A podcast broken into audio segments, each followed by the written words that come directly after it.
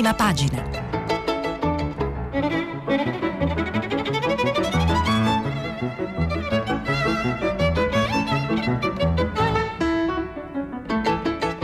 Questa settimana i giornali sono letti e commentati da Francesco Cancellato, vice direttore del quotidiano online Fanpage.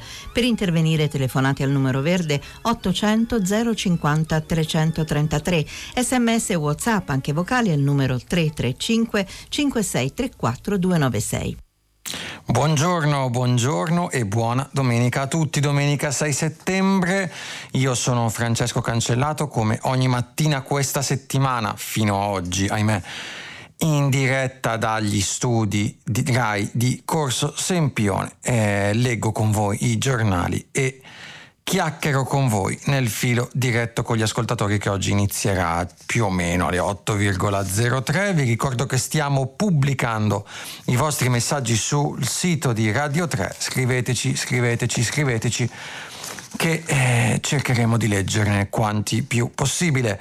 Eh, è una domenica interessante, tanti titoli, eh, tante, tante notizie, tanto spazio per l'approfondimento, anche perché sappiamo è in corso il forum Ambrosetti, è in corso anche la festa del fatto quotidiano, che hanno dato diciamo, ai giornali numerose spunti, numerose dichiarazioni, soprattutto ovviamente quelle del Premier Giuseppe Conte, che ha usato questi due appuntamenti per fare un po' il punto della situazione, per il suo diciamo, ritorno in campo eh, dopo l'estate con considerazione. Era un po' che eh, Giuseppe Conte non parlava e non rispondeva diciamo, in maniera puntuale alle domande dei giornalisti. Eh, in modo così esaustivo e Conte dà un bel po' di notizie le dà anche e soprattutto in relazione alla eh, tenuta del governo che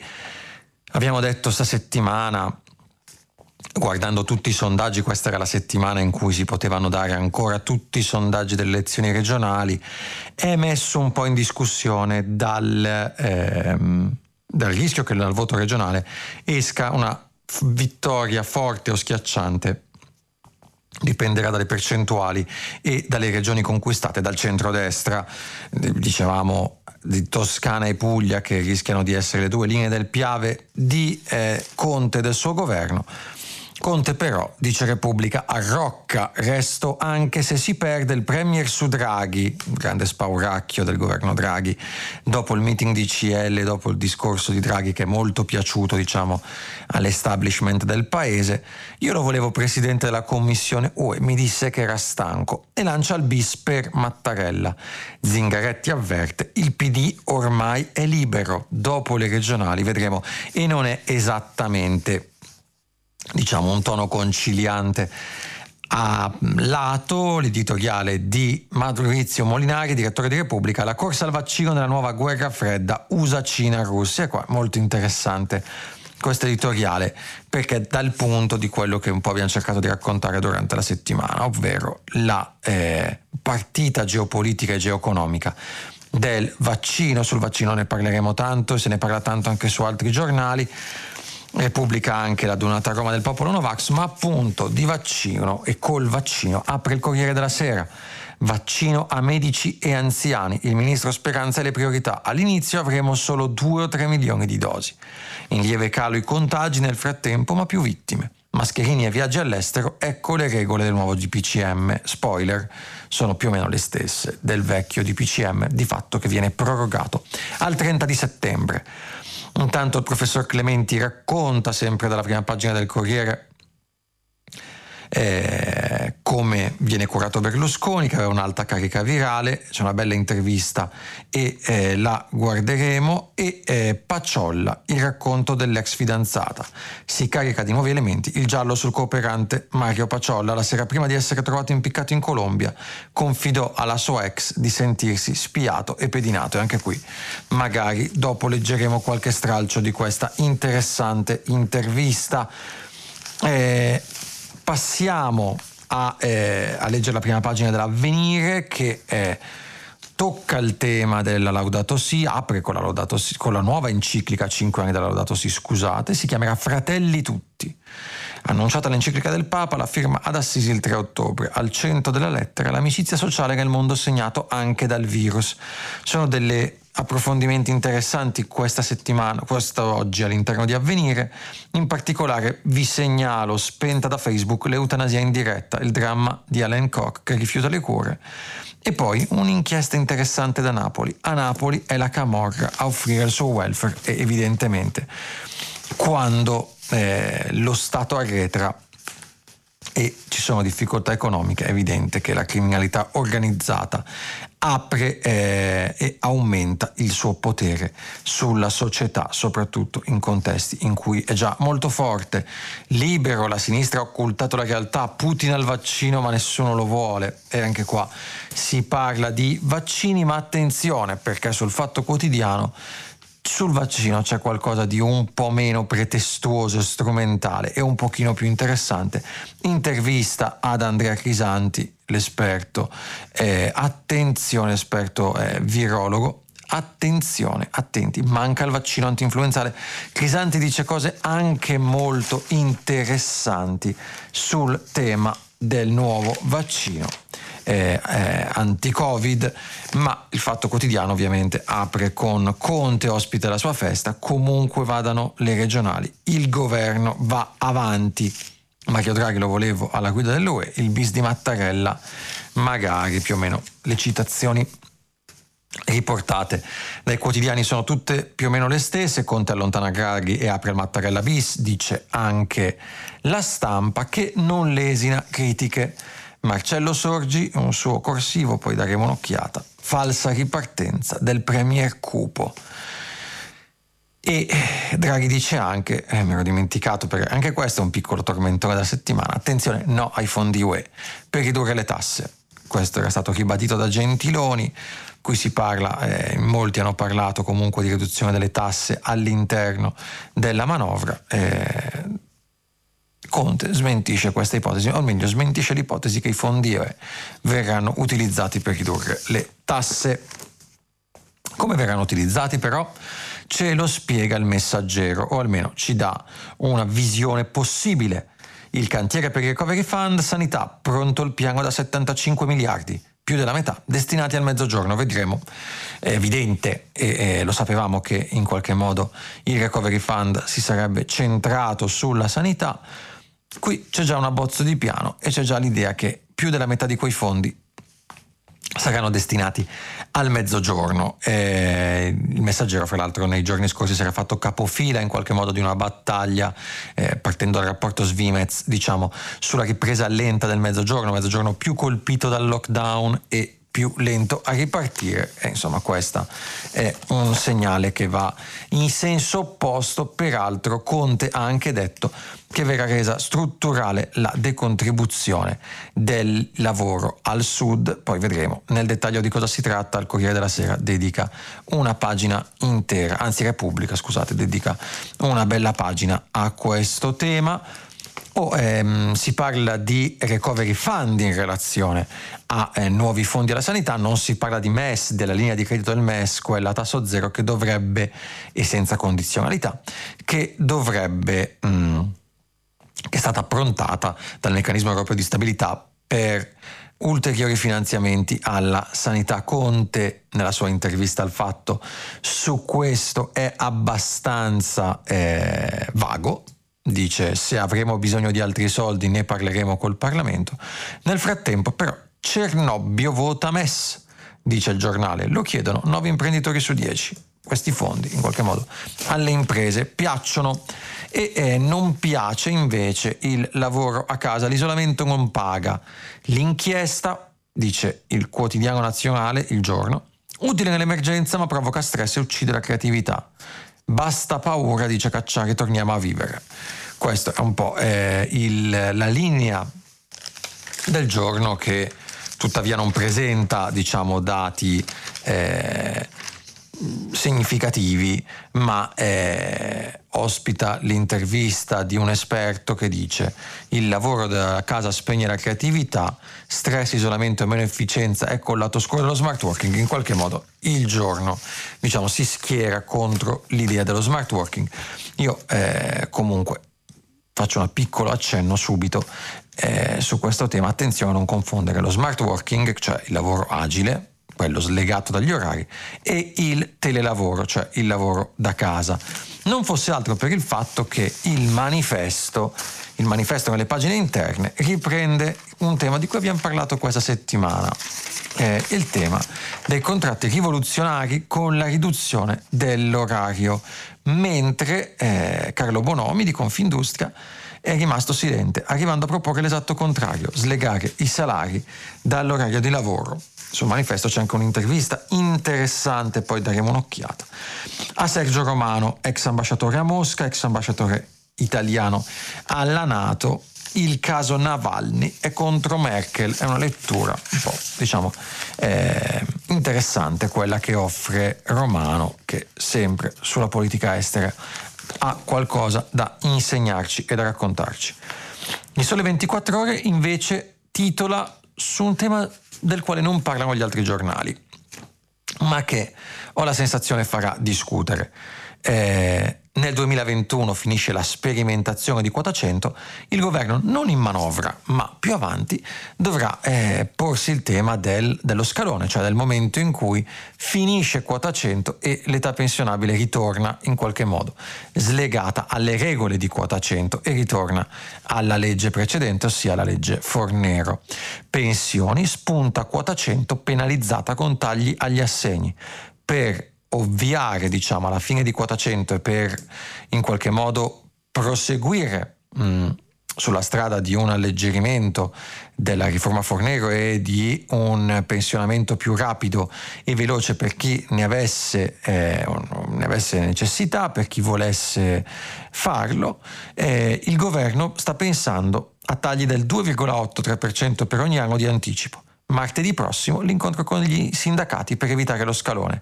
Nel frattempo, dice Sole 24 ore, attenzione, lavoratori fragili per l'esonero non basta l'età, ma questo l'avevamo già detto nei giorni scorsi. E io passerei quindi a eh, leggere quello che c'è all'interno dei quotidiani e partirei dal vaccino e dal Covid. Apriamo una pagina Covid legata molto al vaccino oggi e partirei leggendo stralci dell'editoriale di Maurizio Molinari che a mio avviso coglie perfettamente diciamo, alcuni punti centrali della questione eh, della corsa al vaccino che è iniziata ufficialmente questa settimana con la Cina che ha annunciato il vaccino pronto per novembre, Trump che ha risposto, l'Europa che ha risposto. E è arrivata anche la Russia, o meglio è arrivato uno studio di Lancet che dice attenzione, lo studio della Russia sta dando risultati molto soddisfacenti, Sputnik 5 potrebbe addirittura essere il primo vaccino. Eh, Molinari dice la corsa al vaccino nella guerra fredda USA Cina-Russia, ci mettiamo anche l'UE in tutto questo. Lui dice, attenzione, eh, se il virus eh, Covid-19 ha dimostrato l'impreparazione della comunità internazionale davanti a una pandemia, la confezione e la distribuzione del vaccino possono essere il banco di prova per la nascita di una cooperazione rafforzata globale sulla salute, ma a patto di evitare due ostacoli in agguato, il nazionalismo sanitario e la guerra di hacker per rubare i segreti della lotta al coronavirus. Molinari racconta che sono circa 100 i tentativi in corso per realizzare il vaccino da parte delle case farmaceutiche. Almeno 70 di questi vengono monitorati dall'Organizzazione della San- Mondiale della Sanità e in una decina di paesi stanno svolgendo fasi avanzate dei test clinici. Ciò significa che la comunità scientifica si sta vaccinando in maniera decisiva al vaccino, ma al tempo stesso è indebolita dalla forte competizione tra gli stati che ha motivazioni non solo economiche ma anche politico-strategiche. Parla dell'America, del vaccino americano, quindi quello di Moderna INC, parla di Sputnik 5 e parla del vaccino di, eh, della compagnia anglo-svedese AstraZeneca in collaborazione con l'Università di Oxford che sta eseguendo test su almeno 40.000 esseri umani in Brasile, Sudafrica e Stati Uniti. Cosa dice? Dice che fondamentalmente questa è una corsa, ma attenzione, se a questo aggiungiamo che l'intelligence americana, britannica e canadese ha lanciato più volte da luglio il monito contro il rischio che hacker cinesi o russi si impossessino di cruciali informazioni farmaceutiche sulla produzione del vaccino, non è difficile comprendere perché fra gli esperti più impegnati sul fronte della ricerca inizia a affacciarsi il rischio che gli interessi nazionali possano portare a ostacolare le ultime fasi del vaccino, produzione e distribuzione, magari facendo leva sul tracciato dei confini. Ecco perché, scusate, AstraZeneca è impegnata a prevenire tale scenario con la creazione di una propria rete di distribuzione di vaccini per un totale di 2 miliardi di dosi in Europa, Brasile, India, Russia e Stati Uniti. Spiega così anche la decisione dei quattro giganti dell'industria farmaceutica americana, Pfizer, Johnson Johnson e Moderna, di impegnarsi a non cercare l'approvazione del governo federale per il vaccino se non saranno prima assolutamente sicuri che sarà sicuro ed efficace. Questo perché? Per evitare che nell'imminenza dell'Election Day il presidente Donald Trump sfrutti i progressi compiuti per annunciare la svolta, per facilitare la sua rielezione. Ne parla di vaccino anche il ministro della Salute Roberto Speranza. Dice che eh, in una lunga intervista a Monica Guerzoni sul Corriere della Sera che non so quale sarà il giorno e quale il vaccino giusto, ma penso che il traguardo non sia troppo lontano. Il contratto con AstraZeneca prevede le prime dosi a fine anno. Non sarà obbligatorio, come ha detto Conte. No. Quando il vaccino arriverà il problema sarà un altro, decidere a chi darlo. All'inizio ne avremo poche dosi, 2 o 3 milioni. La mia proposta è che sia gratuito e che arrivi prima agli operatori sanitari e agli anziani con patologie, in particolare nelle RSA, In ogni caso, fino al vaccino dobbiamo tenere altissimo il livello d'attenzione, anche se il quadro italiano è diverso, per fortuna, rispetto ad altri paesi europei. Mancano le dosi per il vaccino contro l'influenza? Chiede Monica Guerzoni. A speranza no. Abbiamo fatto uno sforzo enorme. Attenzione perché sul tema del vaccino contro l'influenza ne parla anche Crisanti alla festa del fatto e dice cose un po' diverse rispetto a quelle che racconta Speranza e eh, leggo qualche dichiarazione di Crisanti, l'influenza rischia di esercitare un effetto distruttivo sul sistema anti-Covid. Quanti dosi di vaccino hanno ordinato le regioni? Ha domandato ieri Crisanti sul palco della festa del Fatto Quotidiano. In genere se ne comprano 10 milioni di dosi, quest'anno ne serviranno 20-25 milioni. Non sono sicuro che siano state ordinate. Il giornalista del fatto Gianni Barbacetto dice che a Milano fa notare ha intervistato due esperti. Secondo i medici di famiglia, gli ordini sono stati fatti sulle basi delle esigenze della scorsa stagione. Un disastro, chiosa Crisanti. E, e sul vaccino anche, sul vaccino e sulla corsa al vaccino, Crisanti e le idee chiare, anche qui sono parole abbastanza preoccupanti.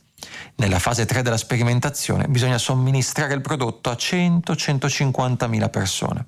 In genere servono 2 o 3 anni e costa 100 milioni. In tutto, dalla nascita del vaccino alla somministrazione ci vogliono circa 5 anni. Chi dice che tra pochi mesi il vaccino sarà pronto e sta accorciando i tempi e ogni scorciatoia ha un prezzo. Un flop sarebbe un'arma nelle mani dei no Vax. E quando parliamo di Novax non possiamo non parlare di No Mask e dell'adunata di ieri del cosiddetto popolo No Mask. A pagina 7 della stampa se ne parla, eh, va detto, non è stata una manifestazione di gran successo quella dei No Mask ieri a Roma, ne parlano più o meno tutti i giornali e non solo la stampa. Di base tutti i giornali hanno una ricostruzione, sono andati in piazza, hanno sentito le... Mm, hanno fatto un po' una raccolta di quelle che sono state le dichiarazioni un po' più bislacche di questo variopinto popolo di eh, Forza Nuova, Movimento delle Mamme, Novax, Mamme in Rivolta, eh, l'Associazione Medi- dei Medici L'Eretico, eh, INO 5G, dice una signora, il campo magnetico terrestre sta cambiando, avverrà tra due o tre anni, ma, vogliono, ma vogliono nascondercelo con il 5G la cosa curiosa è che questa manifestazione è avvenuta con tutte persone ovviamente senza mascherina. C'erano le forze dell'ordine che generalmente devono chiedere alle persone di indossarla, anche ai 1500 eh, radunati in piazza Bocca della Verità ieri a Roma, però un vigile dice alla stampa se iniziamo a chiedere a tutti di mettere la mascherina qua scoppia un casino, anzi un poliziotto. Per tutelare l'ordine pubblico dobbiamo tollerare la situazione, ma i filmati di ieri sono al vaglio. Nelle prossime ore i no mask potrebbero essere multati. La manifestazione comunque era stata autorizzata e la piazza è stata chiesta dall'associazione Popolo delle Mamme. Ora, mh, mm, ho scelto il resoconto della stampa perché, perché lo chiama la battaglia dell'esercito dei fragili, alunni, profi, impiegati. Questi erano più o meno le persone all'interno di questa piazza anziché prenderla in giro, la stampa usa un tono più conciliante, un tono più, mm, come dire, eh, comprensivo nei confronti anche, diciamo, di questo popolo e eh, che si presta a strumentalizzazioni a volte abbastanza grottesche, ma che è lo specchio di una fragilità del paese. Scelgo tra tante questa citazione. Alessandra ha 39 anni, viene da Napoli ed è disoccupata per colpa del Covid. Il negozio dove lavoravo ha chiuso, per un'emergenza gonfiata, dice lei. Tanta gente di morte morta di cancro ictus spacciate per vittime del coronavirus. E io non prendo questa seconda parte, ripeto che è un'opinione evidentemente figlia di una situazione di disagio, ma la prima, 39 anni, disoccupata per colpa del Covid. All'inizio della settimana abbiamo scoperto che di disoccupati per colpa del Covid solamente quelli contati ufficialmente e col blocco dei licenziamenti, ce ne sono in Italia quasi 500.000 nei primi sette mesi dell'anno e è in qualche modo fisiologico che, eh, che, queste, che, queste, situazioni abbiano luogo, che in qualche modo eh, la gente cerchi una spiegazione al proprio disagio, anche abbandonandosi a teorie complottiste. Sempre sul vaccino però torniamo al vaccino. Trump ha parlato con Pfizer, saremo pronti a ottobre. Ecco, a proposito di strumentalizzazioni politiche sul tema del vaccino. Eh, coronavirus, facciamo un piccolo salto anche su Berlusconi. Perché? Perché sulla eh, questione Berlusconi si tocca un tema, ovvero chi è eh, veramente in qualche modo a rischio con il coronavirus. E eh, qui lo dice molto chiaramente eh, eh, Massimo Clementi, il virologo che sta curando Berlusconi. Dice, nel tampone c'è stata una carica alta, le cure sono state fatte con gli antivirali. Berlusconi, secondo l'ultimo bollettino, sta meglio, il suo stato è stabile. Non sono un clinico, so che l'onorevole Berlusconi non è sottoposto a ossigenoterapia e non lo è mai stato. Viene curato con Remdesivir, l'unico farmaco antivirale finora autorizzato dagli enti regolatori per la cura di infezioni da virus SARS-CoV-2 in altre parole, Berlusconi non è andato incontro alla famosa tempesta citochinica che provoca uno stato di infiammazione generalizzata dell'organismo, richiede cure, cure speciali e nello scorso marzo ha provocato tante morti. Sta solo combattendo contro il coronavirus dal punto di vista respiratorio e le cose stanno andando bene. Stanno andando bene, ma attenzione, perché c'è uno studio che viene citato ancora una volta sul Corriere a pagina 13, scoperto l'algoritmo che prevede quando il Covid diventa mortale. Questo algoritmo aveva lo scopo di, di generare, di stimare le calcoli delle probabilità usando parametri ottenibili entro due ore dall'accesso al pronto soccorso più che altro per scegliere chi ricoverare in situazioni di estrema urgenza e di affollamento dei pronto soccorsi e delle terapie intensive. Tra i risultati dello studio uno appare particolarmente rilevante. Il rischio di morte nei pazienti ultra 75 anni appare 8 volte superiore rispetto agli under 62, al netto dell'aggiustamento per le altre condizioni esaminate. Dunque, sostengono gli autori, l'elevata letalità non riguarda soltanto gli anziani con malattie croniche, ma anche quelli relativamente sani il rischio di morte negli over 75 è estremamente significativo, sottolinea eh, uno dei eh, curatori di questo, di questo, studio, di questa scoperta, il dottor Marchionni. Eh, Questo perché è importante? È importante legarlo alla questione vaccino e ovviamente è importante legarlo anche e a chi viene somministrato. E ovviamente è importante legarlo anche a quella riforma della sanità di cui parleremo tra poco, che eh, è in atto e che prevede fortunatamente un eh, aumento significativo dei fondi alla medicina territoriale. E una riorganizzazione, anche qui con l'aumento dei fondi, delle RSA, perché nella pandemia le vere vittime di questa pandemia sono gli over 75, quelli che rischiano davvero sono gli over 75, dice questo studio. Passiamo alla politica però, passiamo al Premier Conte, più o meno avrete letto dappertutto che ha chiesto da Draghi di fare il Presidente della Commissione UE e che quindi lui non, eh, non, non vede Draghi come un rivale in grado di scalzarlo. Ha detto che il governo andrà avanti anche con una sconfitta alle regionali. Ha detto che vota sì al referendum. Ha detto che eh, che si dovranno gestire i 209 miliardi del recovery fund ed è fisiologico che qualcuno abbia appetiti nel volerli gestire al posto di questo governo ha detto che sul MES ha un atteggiamento laico, se avremo bisogno di altri soldi ne discuteremo in Parlamento. E eh, ha ribadito il fatto che aveva chiesto a PD e 5 Stelle di dialogare sulle regioni, ma che eh, di fatto sono problemi loro. Ha aperto anche a un Mattarella bis spegnendo le voci che lo vogliono come uno dei papabili al Quirinale, ma tutto questo non ha convinto granché i commentatori. Non è stata una uscita che è piaciuta molto, eh, quella di, di, Conte viene visto come, mm, come dire, eh, un premier un po' in difficoltà, soprattutto perché la maggioranza diciamo, che lo sostiene è un po' in difficoltà e eh, ha delle elezioni molto difficili davanti eh, al quale che dovrà affrontare. Marcello Sorgi, la falsa ripartenza del Premier Cupo, dice non è riuscito, se è studiato se lo poteva studiare meglio il ritorno in scena di Conte dopo un silenzio neppure così lungo e il ritorno è sembrato mirato a tre obiettivi, nessuno dei tre è centrato. Il primo, separare i destini del governo dai risultati negativi, a giudicare dai sondaggi delle regionali. Oggi il Premier pare a tal punto rassegnato alla debacle da osservare che una competizione tra una squadra unita, il centrodestra e un'altra, la sua, che fa di tutto per dividersi, non può che avere effetti nefasti che non dovrebbero però a suo giudizio, non si sa come, pregiudicare il destino del governo. Il secondo obiettivo è Mario Draghi, che ha fatto molto parlare di sé nell'intervento di Ferragosto al meeting di Rimini.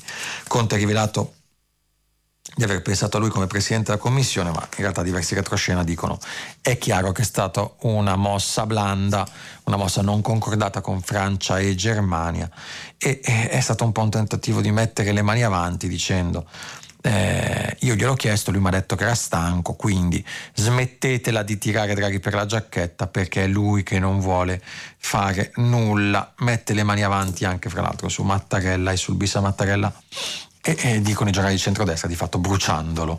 Eh, e quindi confermando di essere favorevole, di essere comunque interessato ad andare lui al Quirinale questo tutto grande retroscenismo politico.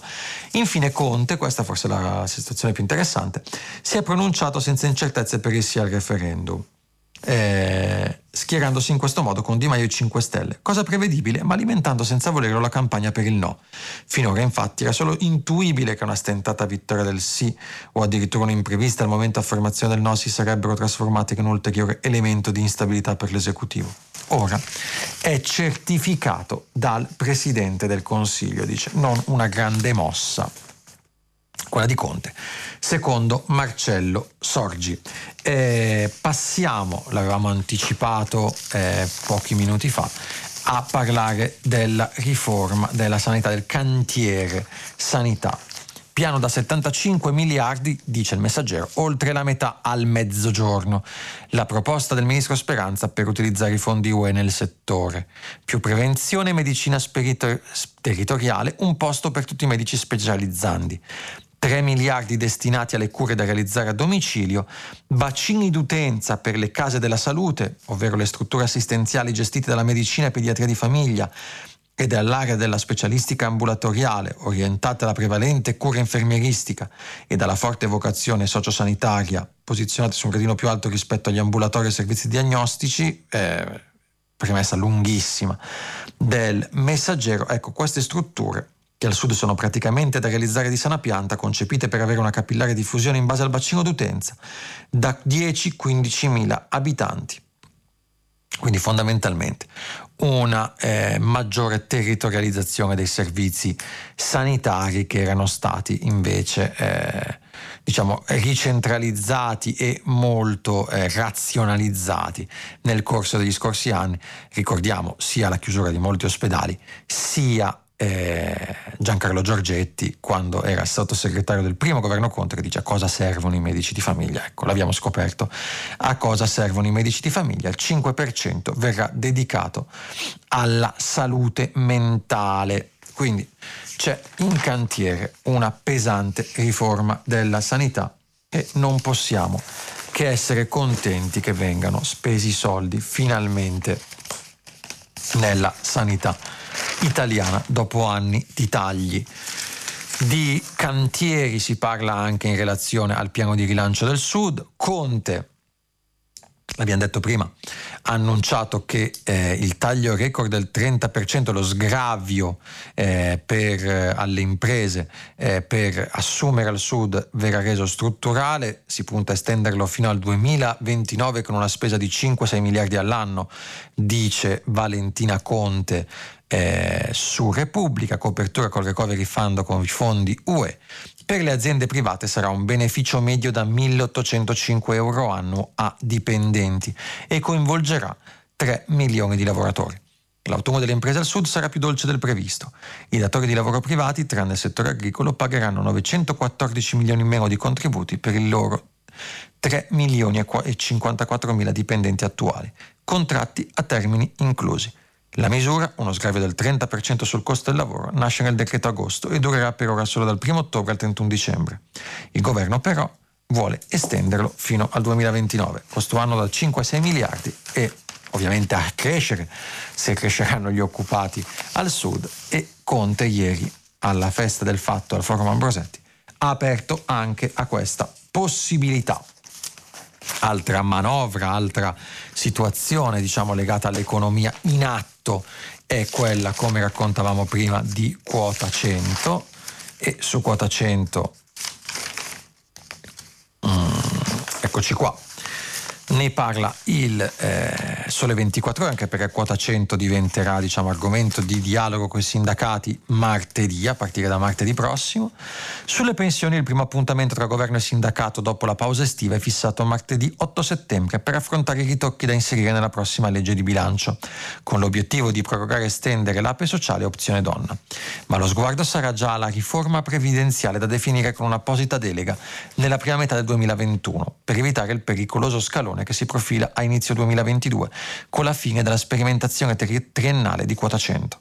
Al tavolo essere, potrebbe essere calata, scusate, subito una proposta che sembra non dispiacere troppo al Ministero del Lavoro, l'introduzione di un meccanismo flessibile per consentire le uscite a partire da 62 o 63 anni di età. E un'anzianità contributiva minima di 38, forse anche 36 anni, prevedendo però una penalizzazione con l'aggancio pieno al sistema contributivo puro, sotto forma di riduzione dell'assegno di circa 2,8-3 punti percentuali per ogni anno di anticipo rispetto alla soglia del pensionamento di vecchiaia che ora è fissata a 67 anni e che ricordiamo essere ancora indicizzata alla speranza di vita media.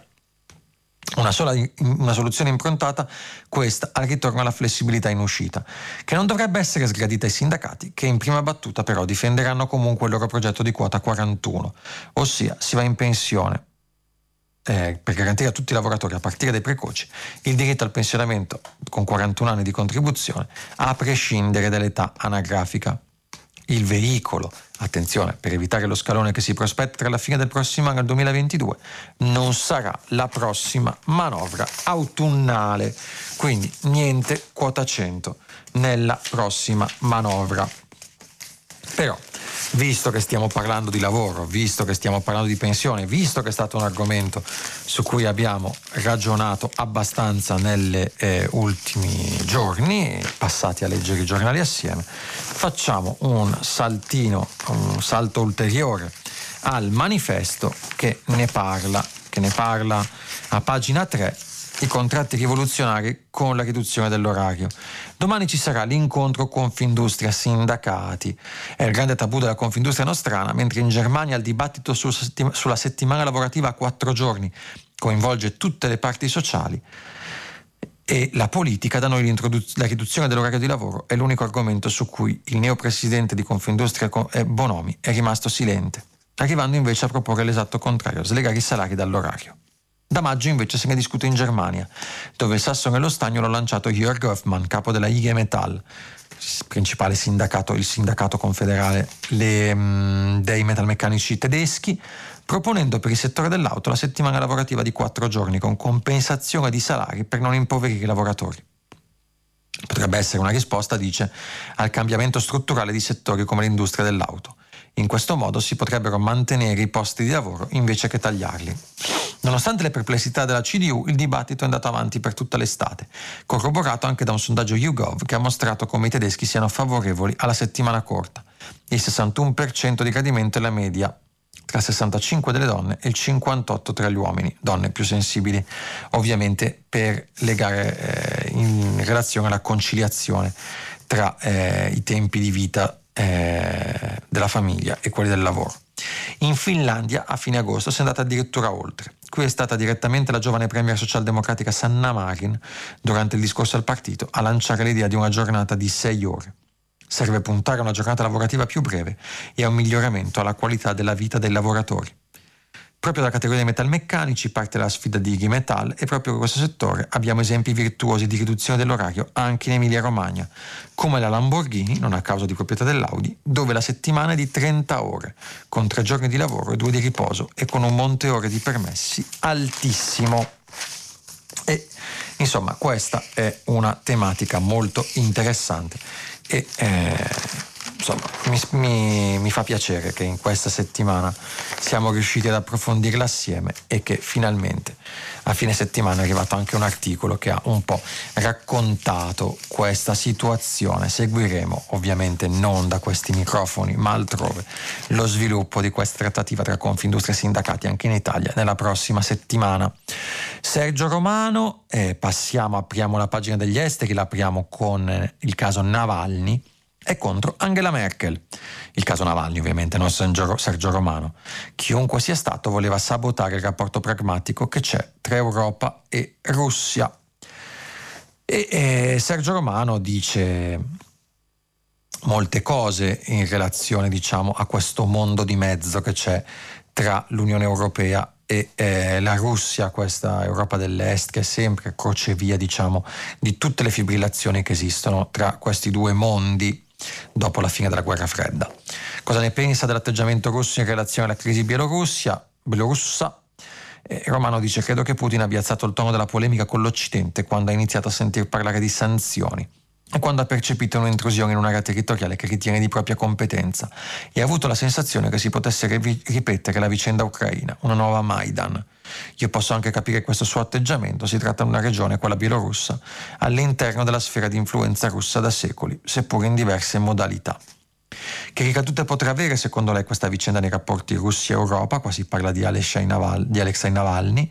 Lui dice che questo incidente l'ha sorpreso, si possono fare tante ipotesi, ma eh, lui non pensa siano stati i eh, servizi segreti, non l'avrebbero mai fatto senza il preavvisare Putin e eh, fa fatica a pensare che Putin volesse eliminare un avversario politico, forse pensava di ammonirlo, colpirlo senza ucciderlo, questo è più ipotizzabile.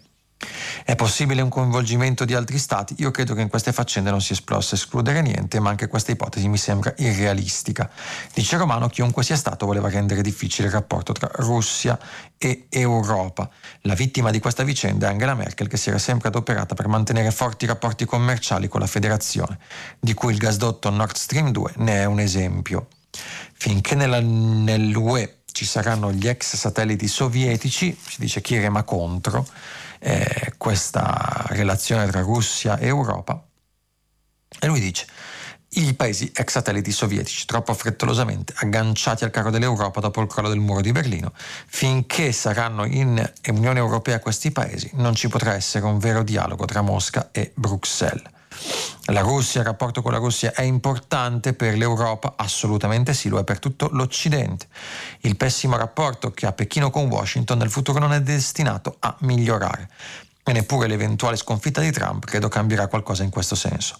Storicamente gli USA hanno sempre temuto che la Cina gli sfuggisse di mano e chiunque siederà alla Casa Bianca non potrà che essere molto preoccupato da un eventuale asse Russia-Cina. E a proposito di chi siederà alla Casa Bianca di Trump, Chiosa Romano dicendo un aspetto interessante in questo lockdown è stata la posizione che hanno assunto Trump fino a Bolsonaro, forse perché ciò forse perché ci avrebbe danneggiato alcuni gruppi economici su cui fanno affidamento. Certo, ma non solo. È emersa nella crisi per questi leader una messa in discussione del loro potere che viene demandato da autorità sanitarie e scientifiche. Si tratta di una cessione di potere che non possono accettare e dalla quale per questo si ribellano. Questo dice Romano nella sua interessante intervista sul manifesto che ovviamente vi consiglio di leggere. Abbiamo ancora tre minuti e userei questi tre minuti finali della, della rassegna stampa per leggervi, per parlare di un caso di cui abbiamo parlato poco eh, in, questi, in, questa settimana e eh, cogliamo l'occasione per farlo ora. Il volontario napoletano Mario Pacciolla, 33 anni, è stato trovato morto lo scorso 15 luglio nella sua abitazione di Sa Vicente de Caguano in Colombia, impiccato e con profondi tagli ai polsi. All'inizio si è pensato a un suicidio, ma gli inquirenti locali hanno aperto un'indagine per omicidio. Pacciolla aveva già comprato il biglietto aereo per tornare in Italia il 20 luglio. Sua madre ha detto che negli ultimi tempi gli aveva confidato di timori per il suo lavoro. Il volontario collaborava con l'ONU a un progetto di pacificazione tra il governo colombiano e gli ex rivoluzionari delle FARC. La Procura di Roma ha aperto un fascicolo, in Colombia sono stati inquisiti quattro poliziotti e alcune, secondo alcune fonti Pacciolla aveva realizzato un report ONU riservato su attacchi aerei su campi FARC, diffuso per lotte politiche interne e che gli fece dire a un amico di essersi sentito tradito e usato. Ora, ci sono le ultime telefonate, c'è un'intervista alla fidanzata di Pacciolla fatta da Fulvio Buffi e Fiorenza Sarzanini del Sole 24 Ore. Era ossessionato dall'idea di essere spiato la testimonianza. Il giorno prima parlammo molte volte, lui mi supplicò di tornare in Italia con lui. Mario Pacciolla era convinto di essere sotto inchiesta, spiato e pedinato. Era preoccupato in maniera ossessiva e per questo aveva deciso di tornare a Napoli. Nell'indagine sulla morte del cooperante italiano c'è un testimone chiave, si chiama Ilaria Izza, 31 anni, la sua fidanzata per 9 anni e ha parlato con lui poche ore prima che fosse trovato impiccato coi polsi tagliati.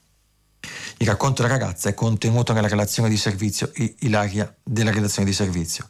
Ilaria Izzo ha comunicato di conoscere Pacciolla nel 2007, tutta la loro storia, riferisce che le sue preoccupazioni sarebbero diventate ossessive, avendole confidato la convinzione di essere continuamente spiato e oggetto di intercettazioni. La donna spiega che i familiari di Pacciolla avrebbero avuto continui contatti con il proprio congiunto nei giorni precedenti il decesso e aggiunge di essere stata anche lei contattata telefonicamente dalla madre, fortemente preoccupata per lo stato psicologico del figlio, che il 14 luglio, quindi il giorno prima, era stato lungo al telefono con la Izzo e le conversazioni di quel giorno sono state particolarmente agitate con continue crisi di pianto e urla da parte del connazionale, che a un certo punto avrebbe però anche detto di non voler più vivere.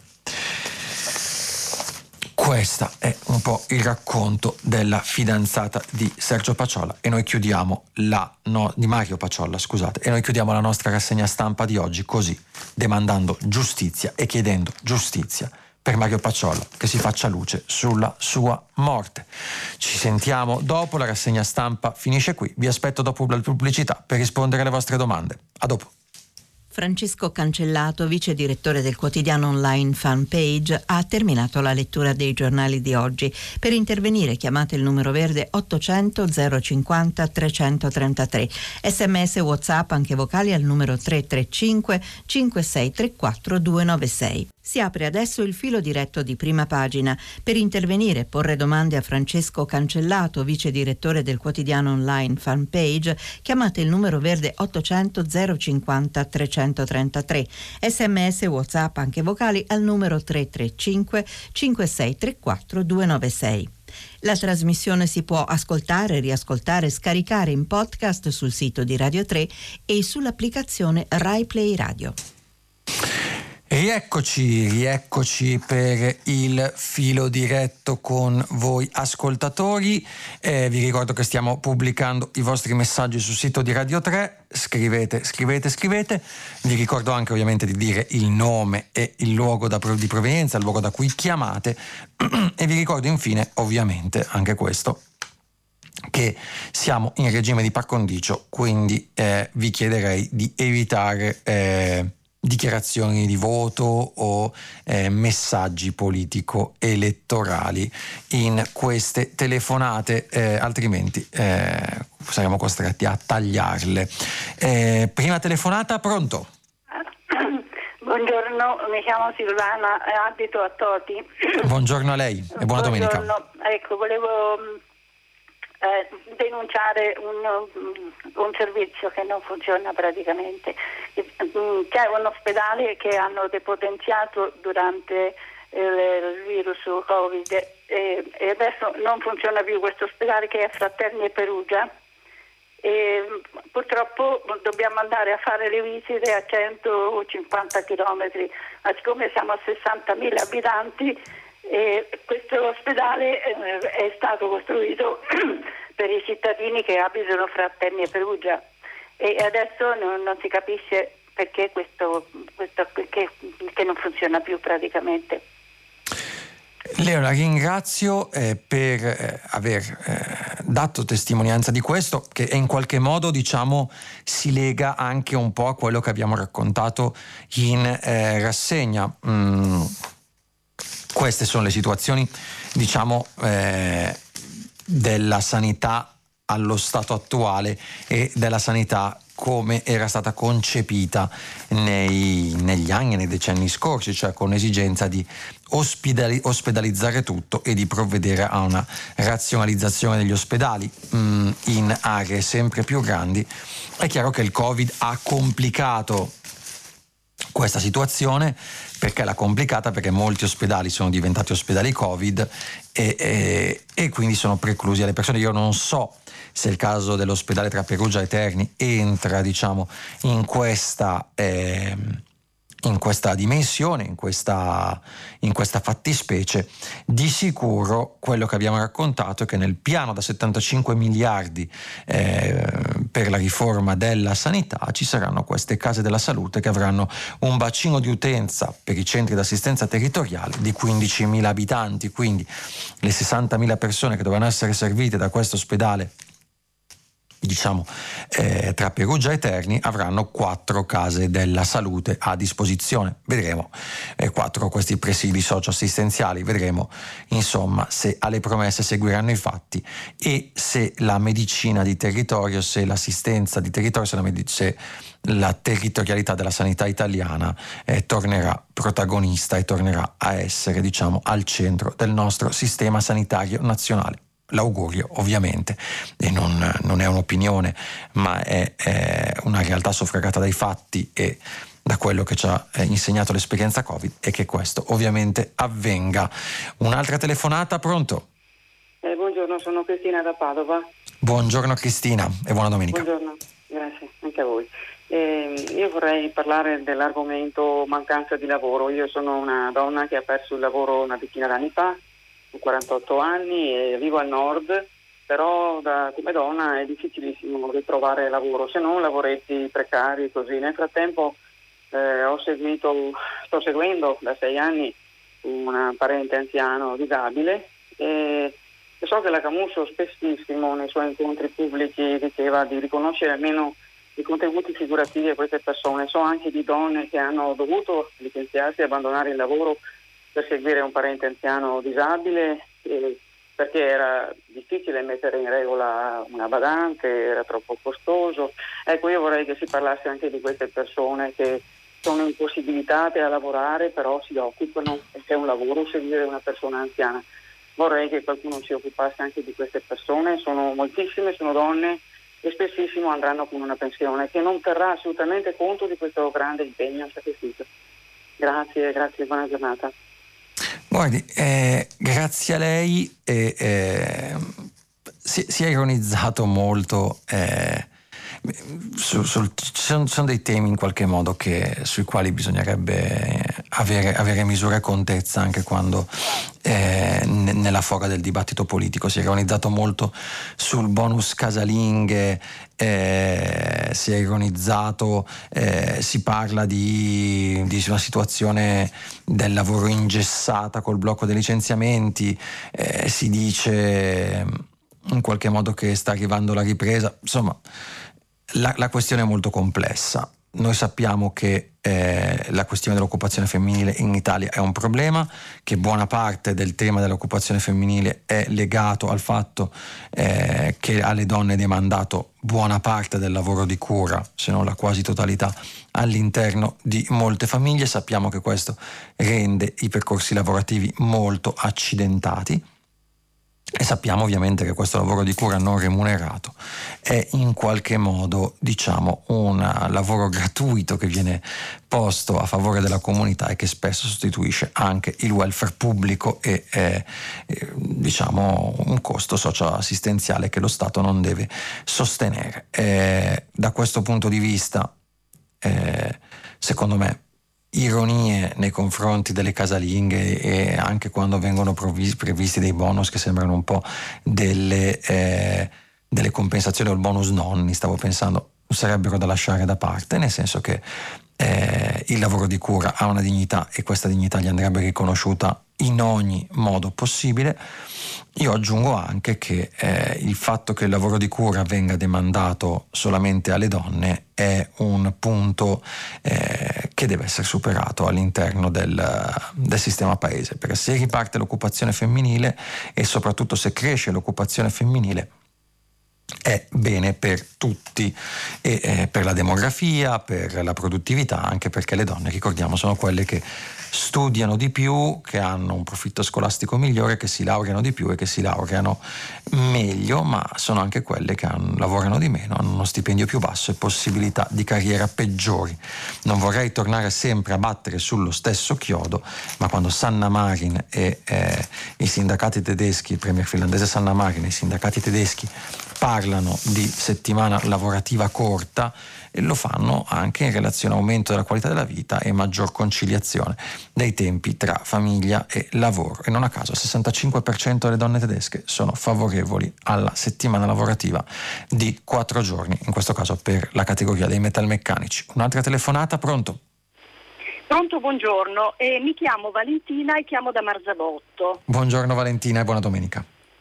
Grazie altrettanto. Dunque, io mh, mm, tornando indietro di due giorni, la Repubblica di venerdì, volevo fare riferimento a un, a un articolo di un tossicologo che commenta un fatto di cronaca molto deprimente, si tratta di festini a base di cocaina che ci sono state nella zona di Pianoro. Si tratta di un tipo di economia che come sappiamo purtroppo è come dire, molto florida. Quello che mi ha colpito nell'intervento del tossicologo era il fatto che eh, mentre normalmente diciamo, il tipo di mh, mm, lavoro che si fa sulla, sulla prevenzione della droga e colpisce soprattutto i marginali, i piccoli, no? pensiamo alle piazze, in qualche modo alle strade, invece soprattutto la cocaina, diciamo, è una droga che eh, gira nelle case, nelle case di persone diciamo cosiddette rispettabili, luoghi in cui normalmente non, non c'è nessun tipo di, di, prevenzione, di lavoro. E quindi quello che mh, mm, mi sembra interessante è il fatto che comunque sia importante che eh, sulla droga ci sia più intelligenza e meno muscoli, diciamo, un approccio meno, eh, meno mediatico. Ecco. E, mh, mm, e, soprattutto io penso che sia importante rafforzare la rete sociale. In questo caso per esempio c'è stato il coinvolgimento di ragazze minorenni. Quindi ecco, credo che la, nella lotta alla, a questi fenomeni sia importante che la società si, sia, si rafforzi se stessa, rafforzi proprio le, le proprie reti di protezione. La... eh, le chiedo il suo parere ecco, su questo punto. Ma guardi, eh, il, il, mio parere, la ringrazio per la questione, è una questione che non abbiamo affrontato questa settimana. Eh, il mio parere, io mh, nel senso, eh, parto facendo in qualche modo outing. Eh, io sono abbastanza convinto antiproibizionista, credo che eh, sia fondamentale distinguere ciò, le droghe che generano una pericolosità sociale e le droghe su cui si può eh, diciamo ragionevolmente eh, creare una, una, politica di riduzione del danno, quindi le cosiddette droghe leggere come la marijuana a mio avviso andrebbero legalizzate. Questo eh, aprirebbe molto più spazio eh, intanto svuoterebbe le carceri e poi eh, aprirebbe molto più spazio alla ricerca diciamo del, eh, alla prevenzione, alla lotta contro il narcotraffico in realtà molto più pesante e su cui le mafie italiane e non fanno eh, i miliardi, miliardi che poi contribuiscono a eh, inquinare l'economia, a creare delle situazioni di, eh, di potere sui territori eh, eh, sappiamo a cosa ci riferiamo, insomma, che sono più legate per l'appunto allo spaccio della cocaina e di droghe più pesanti. Sono d'accordo con lei che il presidio sociale sia fondamentale, ma per la lotta al narcotraffico così com'è oggi, e eh, ci sono tanti libri, tanti articoli, tante documentari che testimoniano eh, cosa la mole del narcotraffico, in particolare legata al traffico di cocaina a livello mondiale, serva soprattutto una lotta che non mazzarderei definire quasi sullo stampo di una guerra, quindi eh, una lotta senza quartiere e eh, investimenti pesanti per eradicare il fenomeno che sappiamo essere molto complesso. Detto questo, ovviamente, tutto ciò che entra in gioco per eh, in qualche modo rafforzare le reti sociali, soprattutto in contesti periferici, in contesti marginali. È ovviamente ben accetto, ma per combattere la piaga del narcotraffico internazionale da questo punto di vista ci vuole altro. Eh, leggiamo qualche messaggio che ci avete mandato, ce ne state mandando tanti nonostante sia domenica. Eh, su allora, le ironie sul bonus provengono dal centrodestra, gli umbri cominciano a realizzare... Beh, messaggio politico, lo, secondo me quota 100 andrebbe prorogata, vorrei sapere cosa ne pensa lei. Secondo me no, nel senso che eh, da un punto di vista pensionistico c'è un tema di sostenibilità dei conti che nemmeno, nemmeno la riforma Sacconi-Fornero ha sanato, noi ci ritroveremo con una spesa pensionistica mh, mm, altissima eh, che supererà il 20% del PIL, se non sbaglio, eh, tra eh, pochi anni, tra meno di una decina di anni, e eh, quando saranno andati in pensione tutti i baby boomer, poi a un certo punto comincerà a scendere, eh, il famoso scoglio del 2030 su cui si è abbassata, diciamo, e si è cercato di appiattire la curva con la riforma Fornero, ma nonostante questo eh, la spesa pensionistica sarà sempre altissima in funzione del fatto che ovviamente l'età degli italiani è, è sempre, è, l'età media degli italiani è sempre maggiore, nascono sempre meno bambini, quindi ci sono sempre meno lavoratori e il lavoro si precarizza sempre più, quindi ci sono sempre meno contributi. E le pensioni sono costruite su un e, diciamo, hanno un montante di spesa eh, e una, una, capitalizzazione, un monte di assegni erogati che si fonda su un mercato del lavoro completamente diverso, fatto di posti fissi e lavoro a tempo indeterminato, su un contesto economico totalmente diverso, fatto di eh, un paese che cresceva e su una situazione demografica molto diversa, nascevano un milione di bambini invece che i 400.000 che nasceranno quest'anno, anzi più di un milione di bambini all'anno. Questo cosa vuol dire? Che evidentemente il sistema pensionistico va senza nessuna macelleria sociale rimodulato secondo quelle che sono le nuove caratteristiche del mercato del lavoro, dell'economia italiana, della società e della demografia italiana. Quota 100 è un palliativo, è una mancia elettorale della durata di tre anni fatta da una determinata parte politica per poter dire di aver abolito la riforma Fornero, cosa che è del tutto falso, tant'è che oggi si parla per l'appunto di eh, evitare che ci sia questo grande scalone tra la fine del 2021 e l'inizio del 2022. Mi spiace che eh, arriviamo a parlarne solo adesso, sarebbe interessante su questo eh, avere un dibattito più ampio. Il retroscenismo della stampa italiana è come i sondaggi, sono sostanzialmente inutili perché non ci prendono mai. Non è vero, i sondaggi a volte ci prendono, il retroscenismo raramente. Vorrei sapere, no, qua Vediamo un po' questi messaggi. Signor giornalista, è una settimana che le chiedo che fine ha fatto la criminale situazione della caserma di Piacenza, ci chiede Antonio da Trento.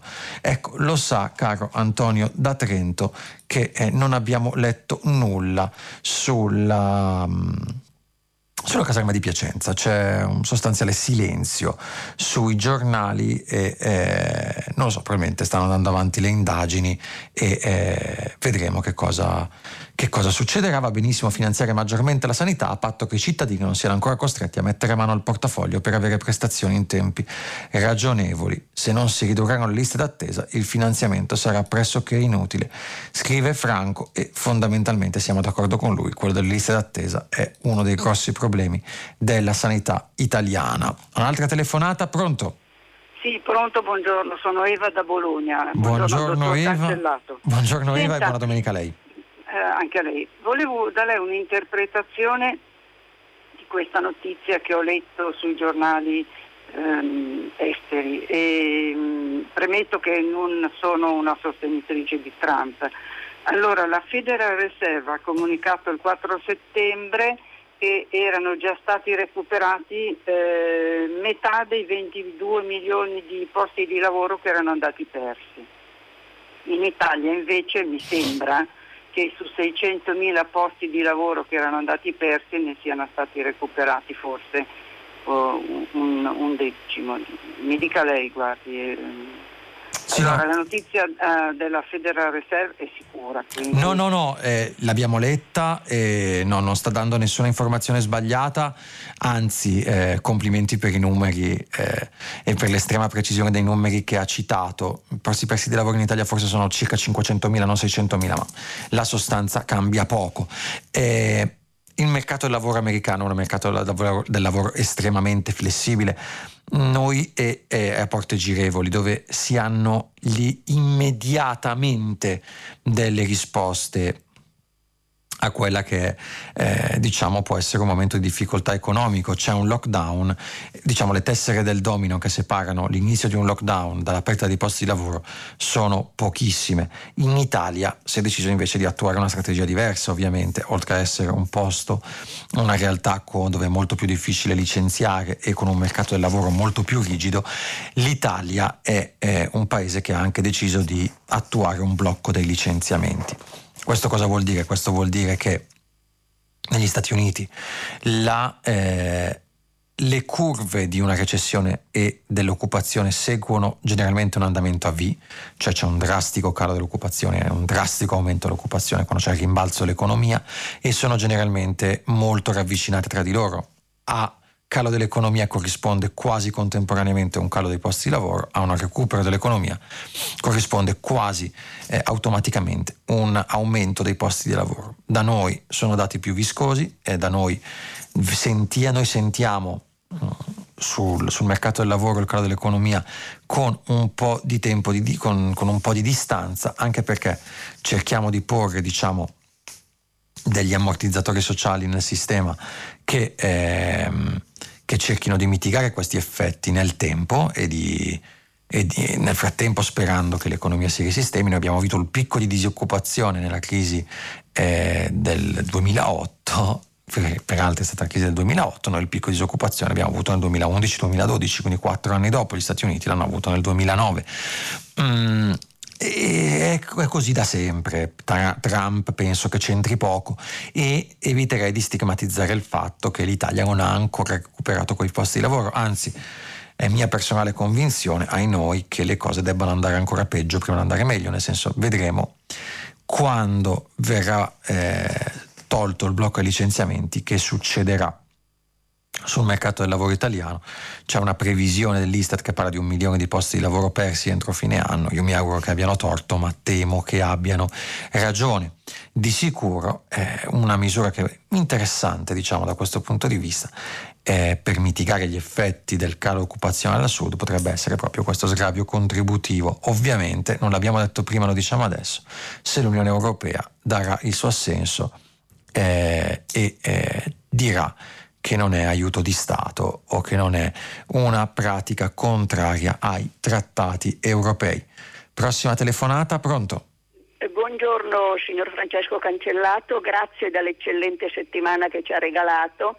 Io desi- sono Fiorenza di Melzo. Fiorenza, di grazie mille e buona e domenica. Desidero domandare perché c'è una significativa quantità di denaro ferma sui conti correnti bancari?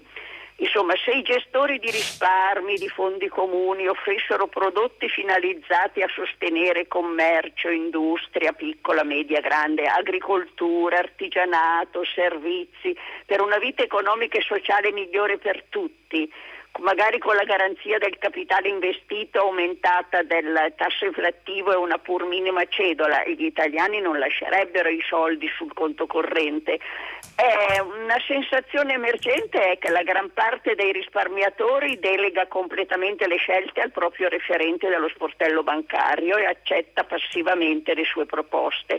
Ma questo referente che prodotti propone, come li propone, perché quando c'è in offerta un prodotto tutti sottoscrivono quel prodotto? Che formazione ha il referente bancario? Come vengono gestiti i fondi comuni? Con un algoritmo? Noi siamo in mano a un algoritmo. L'incertezza non fa bene all'economia e alla finanza e il virus corona prospetta un futuro di incertezza. Insomma, dopo alcune esperienze negative il risparmiatore decide che il minore dei mali sia quello di lasciare il denaro sul conto corrente anche se viene corroso dall'inflazione. Insomma, che studi vengono fatti sui nostri cervelli per indurci ad acquistare quello che il potere vuole che acquistiamo nelle banche e nei supermercati? Caron non ti crucciare, vuolsi così colà dove si puote ciò che si vuole e più non dimandare, scrive Dante nel terzo canto dell'inferno. E con questa citazione dantesca la ringrazio eh, per la sua domanda che fra l'altro è molto interessante e eh, ha un fondo, un fondo importante di verità e apre argomenti pazzeschi. Allora, primo argomento, perché i soldi degli italiani sono fermi sui conti correnti è eh, tema classico, gli italiani sono un popolo di grandi risparmiatori e di scarsi investitori e eh, preferiscono tenere i soldi, un tempo si diceva sotto il materasso, piuttosto che investirli anche perché hanno una scarsa cultura finanziaria, va detto questo rispetto ad altri contesti.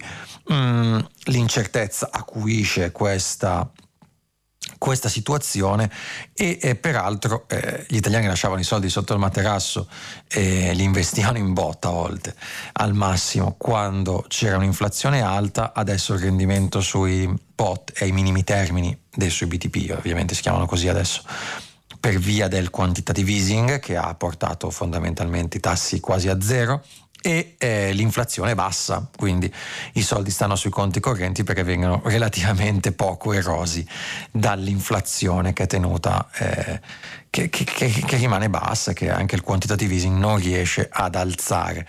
Eh, cosa fanno le banche? Le banche provano ovviamente a far investire sui loro prodotti, sui prodotti che loro ritengono che sono fondi pensione, molto spesso sono fondi assicurativi, anche perché ultimamente, e questo sarebbe però un discorso lunghissimo, diverse assicurazioni sono entrate nel capitale delle banche, hanno ricapitalizzato le banche dopo le difficoltà post 2008 ovviamente legittimamente vendono i loro prodotti all'interno delle banche anche perché complice la fine un po' comunque il, uh, le difficoltà anche del sistema pensionistico del welfare molti puntano su prodotti assicurativi come seconda gamba del welfare come eh, seconda gamba pensionistica cosa che avviene in misura molto maggiore in altri contesti ad esempio quello, quello tedesco eh, sul tema eh, del, del, dei soldi bloccati nei conti correnti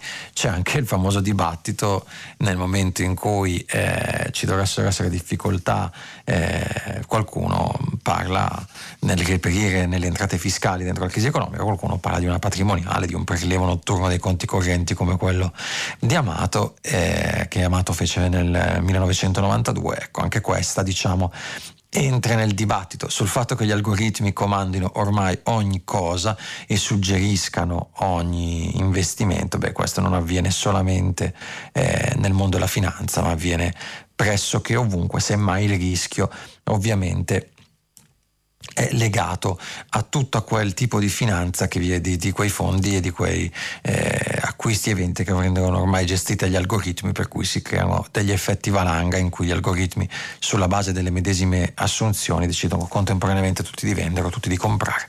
E si creano delle situazioni diciamo un po' di difficoltà quando non ci sono gestori umani che, eh, che, magari in qualche modo fanno altre valutazioni in merito. Ma ripeto, qua apriamo, la signora con la sua telefonata ha aperto eh, enormi questioni e purtroppo non c'è il tempo di affrontarle tutte in un filo diretto domenicale. Eh, un'altra telefonata, pronto? Pronto, buongiorno. Eh, io parlo da Alto Reno Terme, provincia di Bologna. Buongiorno a lei. Buongiorno. Dunque, eh, brevemente mi aggancio al discorso sulle liste d'attesa per le prestazioni ospedaliere.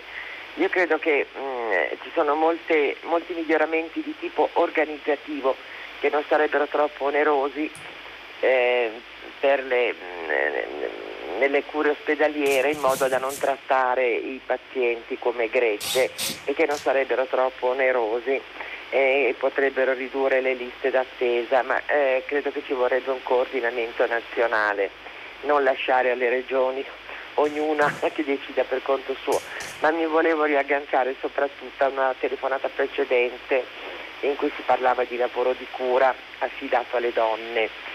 Ora, eh, pensando alla strage che c'è stata di anziani eh, ricoverati nelle eh, residenze sanitarie, assistite eh, che c'è stato recentemente con il Covid, mi è venuto in mente già, già da molto tempo che una soluzione potrebbe essere quello che le famiglie, se le condizioni dell'anziano lo consentono, se le sue condizioni psichiche, quindi non parlo di Alzheimer, che necessiterebbero sicuramente di, una, di un ricovero, ma eh, anziani semplicemente bisognosi di assistenza potrebbe, si potrebbe pensare a tenerseli in casa come si faceva una volta, tanto più che i grandi anziani hanno figli che sono già quasi in età da pensione, per cui il discorso della carriera interrotta per cura non si porrebbe, e però ci, ci sarebbe la necessità ovviamente di una rete di eh, periodica assistenza da parte delle ASL, da parte degli assistenti sociali, che supportino queste famiglie, mentre invece le ASL sono estremamente avare nel fornire questi supporti eh, di cure domiciliari. Io credo che si potrebbe tornare dove è possibile al, al tenersi i genitori, gli anziani, i genitori in casa e tanto più che ci potrebbe essere il supporto saltuario anche dei nipoti. Credo che sarebbe un ottimo, un'ottima forma educativa per i giovani, i giovanissimi, potersi rendere utili nell'assistenza di, di un nonno. Io la ringrazio.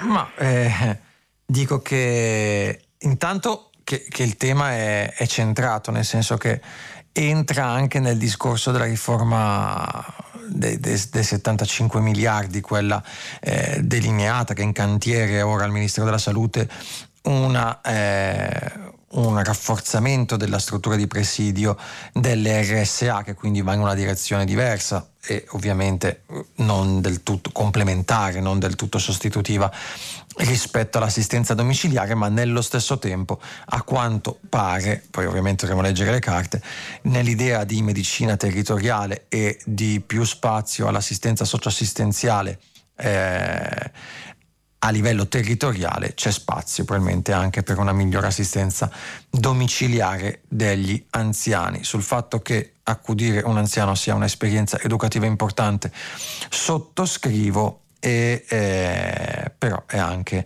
eh, qualcosa che genera numerose criticità e eh, chiedere per informazioni a chi ha avuto eh, da gestire un anziano in situazioni di non autosufficienza o con eh, malattie cronico-degenerative o addirittura a uno stadio terminale, quale livello di stress è costretto a sopportare a proposito della gratuità di certi lavori di cura a cui non si dà abbastanza valore.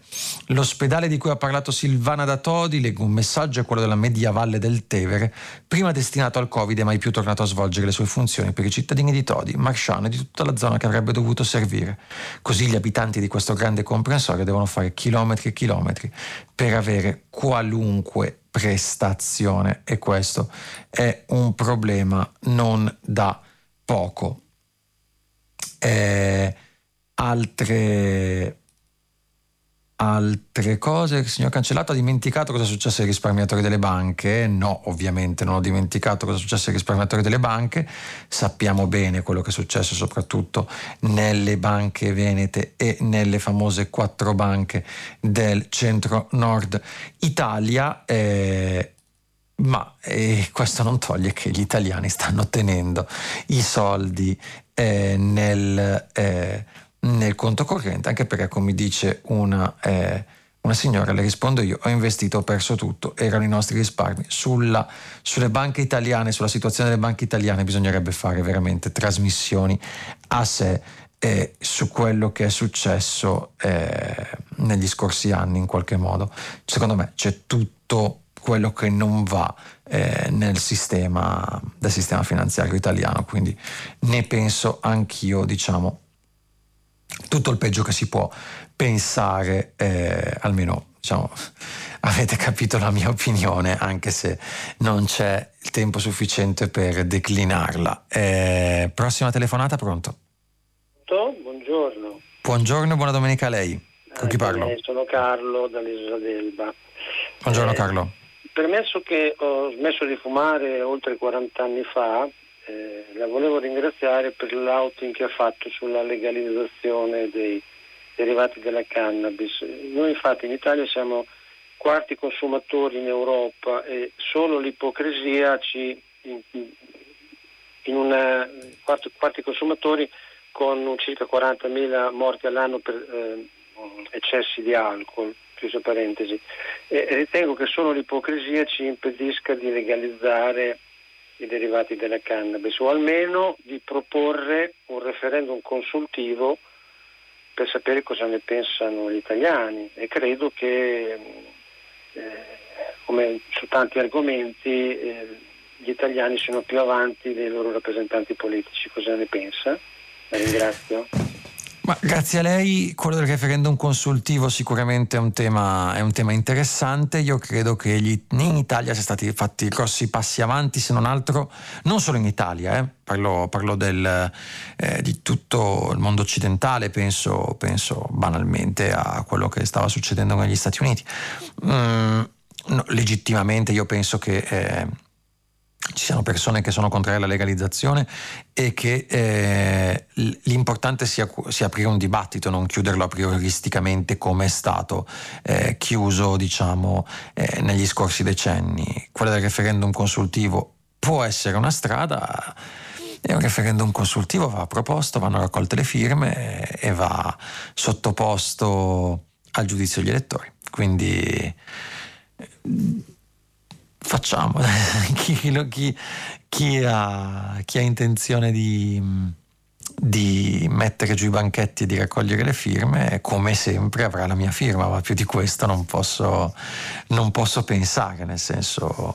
Eh, su un referendum poi ovviamente la popolazione si esprime. Anch'io sono convinto che il risultato di una simile sperimentazione potrà essere sorprendente, ma non lo so, vedremo. Eh, non mi azzardo in pronostici anche perché eh, non ho sotto mano dati demoscopici sul tema. Eh, un'altra telefonata, pronto?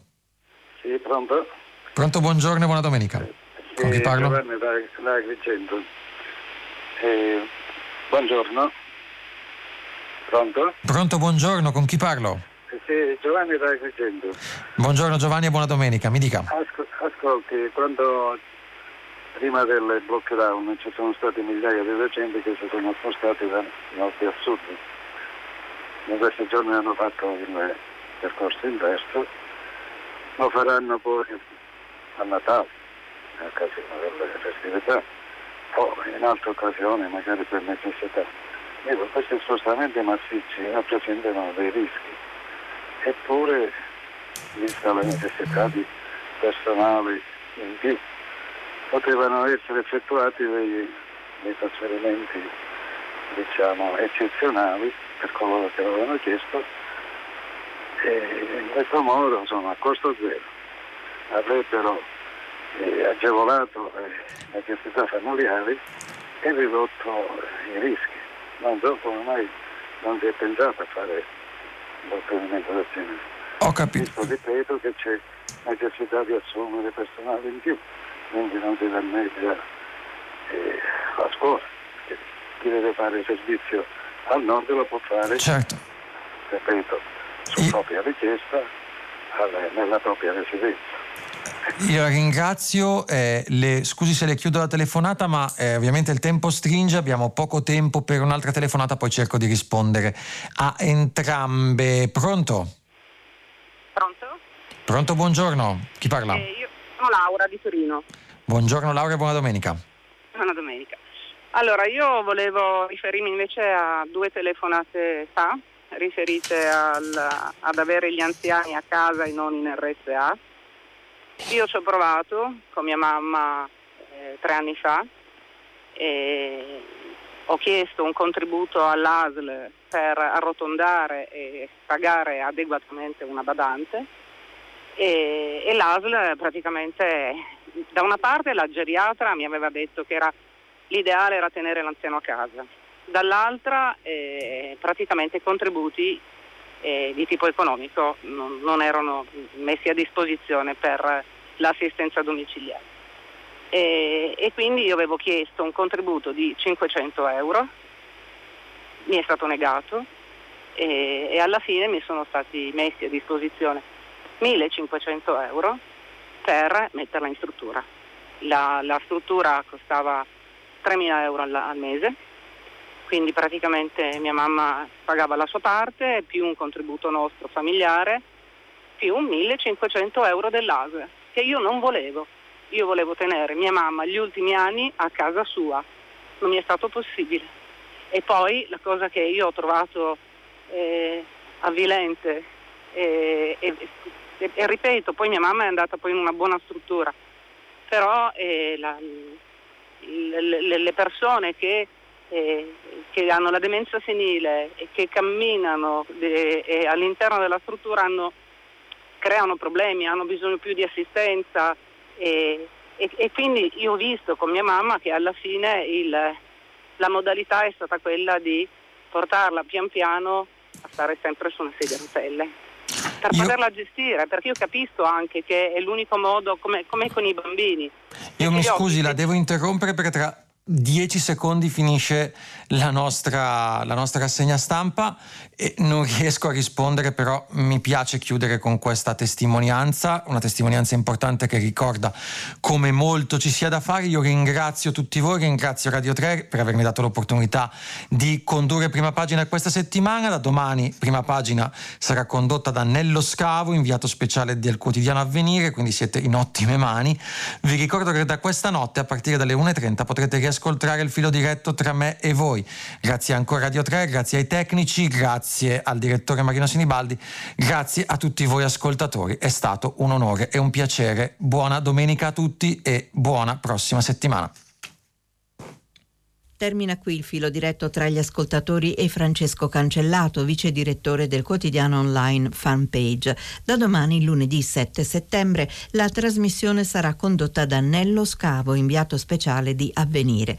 Prima pagina è un programma a cura di Cristiana Castellotti, in redazione Maria Chiara Beranec, Natascia Cerqueti, Manuel De Lucia, Cettina Flaccavento, Michela Mancini. Posta elettronica, prima pagina chiocciolarai.it. La trasmissione si può ascoltare riascoltare e scaricare in podcast sul sito di Radio 3 e sull'applicazione RaiPlay Radio.